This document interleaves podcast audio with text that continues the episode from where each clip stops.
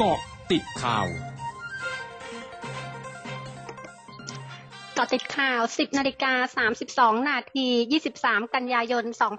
2564 นายอนุสรเอี่ยมสะอาด รองหัวหน้าพักเพื่อไทย มองกรณีการลงพื้นที่ของพลเอกประยุทธ์จันโอชานายกรัฐมนตรี และรัฐมนตรีว่าการกระทรวงกลาโหม กับพลเอกประวิตยวงสุวรรณรองนายกรัฐมนตรี ในฐานะหัวหน้าพักพลังประชารัฐวันนี้ สะท้อนให้เห็นได้อย่างชัดเจนว่า สสในฝั่งรัฐบาลสนับสนุนใครมากกว่ากัน ชี้นายกรัฐมนตรีควรยุติบทบาทของตัวเองได้แล้ว เพราะการบริหารงานที่ผ่านมาทำให้เกิดปัญหาในประเทศจำนวนมาก พร้อมแนะนายกรัฐมนตรียอมรับความจริงก่อนพลิกโฉมประเทศ ควรพลิกการตัดสินใจและยุติบทบาททางการเมืองของตัวเอง Facebook Fanpage ไทยรู้สู้โควิด ประกาศจะส่ง SMS ให้กับผู้ที่เคยฉีดวัคซีนซีโนแวคแล้ว 2 เข็มเข้ามารับวัคซีนเข็ม 3 โดยจะได้รับเป็นวัคซีนแอสตราเซเนกาเริ่มตั้งแต่วันที่ 24 กันยายนนี้เป็นต้นไป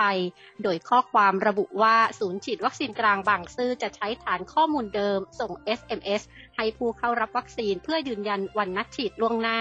โดยสามารถตรวจสอบวันเวลานัดฉีดด้วยตนเอง ผ่านแอปพลิเคชันวัคซีนบางซื่อ พร้อมขอความร่วมมือมารับวัคซีนตรงตามวันและเวลานัด หากไม่มาถือว่าสละสิทธิ์สำหรับสถานที่รับวัคซีนให้เข้าทางประตูหนึ่งประตู 2 ประตู 3 ประตู 4 เวลา 9 นาฬิกาถึง 17 นาฬิกาทุกวันไม่มีวันหยุด จนกว่าจะมีประกาศเปลี่ยนแปลง สำนักงานหลักประกันสุขภาพแห่งชาติ หรือสพสช รายงานผลแจกชุดตรวจ ATK ให้ประชาชนกลุ่มเสี่ยง ข้อมูลณวันที่ 22 กันยายนเวลา 16 นาฬิกา แจกชุดตรวจ ATK แล้ว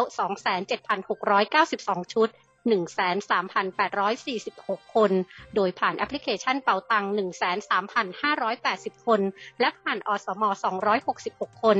กลุ่มเป้าหมายที่ได้รับการตรวจเป็นกลุ่มที่มีอาการ 51,901 คน พื้นที่เสี่ยง 94,267 คน และกลุ่มที่ใกล้ชิดผู้ป่วย 98,408 คน มีประชาชนที่รับชุดตรวจ ATK บันทึกผลแล้ว 29,884 ชุด รอบันทึกผล 177,808 ชุด พบผลบวก 197 คน ประธานาธิบดีโจไบเดนของสหรัฐประกาศวันนี้ว่าสหรัฐจะซื้อวัคซีนโควิด -19 จำนวน 500 ล้านโดส เพื่อบริจาคให้ประเทศต่างๆ โดยการประกาศมีขึ้นในระหว่างการประชุมสุดยอดในรูปแบบเสมือนจริง ที่มุ่งส่งเสริมอัตราการฉีดวัคซีนโควิด -19 ในทั่วโลก ซึ่งมีผู้นำจากอังกฤษ แคนาดา อินโดนีเซีย แอฟริกาใต้ และผู้อำนวยการใหญ่องค์การอนามัยโลกร่วมประชุม ทั้งนี้การประกาศดังกล่าวทำให้วัคซีนโควิด -19 ที่สหรัฐบริจาคทั้งหมดอยู่ที่มากกว่า 1,100 ล้านโดส แต่ยังห่างไกลจากจำนวน 5,000 ถึง 6,000 ล้านโดส ที่บรรดาผู้เชี่ยวชาญสาธารณสุขระดับโลกระบุว่า เพียงพอต่อกลุ่มประเทศยากจน ขณะที่สหรัฐถูกวิพากษ์วิจารณ์เรื่องแผนการฉีดวัคซีนเข็มกระตุ้นทั้งที่ประชากรโลกอีกมากยังคงไม่เข้าถึงวัคซีน ประธานาธิบดีชาอีบอนโซนาโรของบราซิลกักตัวเองที่บ้านวานนี้หลังจากเดินทางกลับจากการประชุมสมัชชาสหประชาชาติที่นครนิวยอร์กของสหรัฐ หลังจากรัฐมนตรีกระทรวงสาธารณสุขบราซิล ซึ่งร่วมคณะประธานาธิบดีในการเดินทางไปสหรัฐติดเชื้อไวรัสโควิด -19 และกักตัวที่นครนิวยอร์กช่วงหน้าคืบหน้าข่าวอาเซียนค่ะร้อยจุดห้าคืบหน้าอาเซียน